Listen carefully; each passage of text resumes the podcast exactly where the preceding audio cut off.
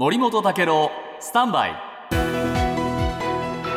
長官読み比べです、中国の習近平えー主席がロシアを公式訪問しています、はい。えーそしてえープーチンさんとの会談もまあ予定されているわけですがそうした中で今日東京新聞えーこの両者がですねそれぞれ相手国にのメディアにえーこれ寄稿したというね、えーちょっと面白いニュースが出てました。で習近平さんは政府系のロシア新聞でですね、えーやっぱりこの和平、えーそれについてのですね協議、これを呼びかけたんですね。なかなかね、難しいけれども、危機をけ、えーその解決する合理的な道筋を見出せるはずだとこう言った。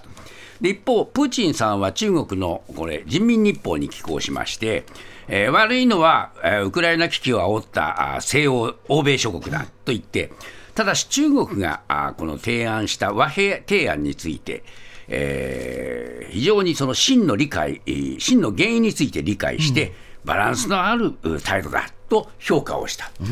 じゃあ和平えー協議に進むのかええと思いますが、一方で今日読売新聞、えーロシアのプーチン大統領は、えーウクライナの侵攻で兵員補填にえー頼りにしていたロシアのお民間の軍事会社ワグネルの創設者ブリゴジン氏の排除を加速させている、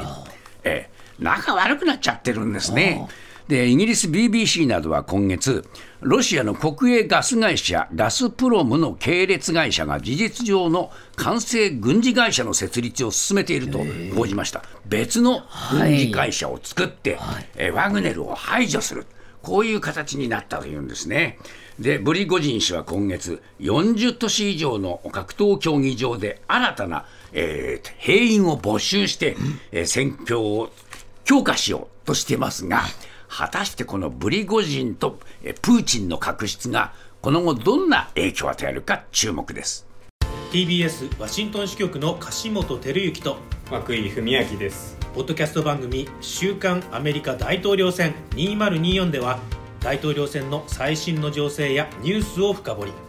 現場取材のエピソードや舞台裏も紹介しています。毎週土曜日午前9時頃から配信です。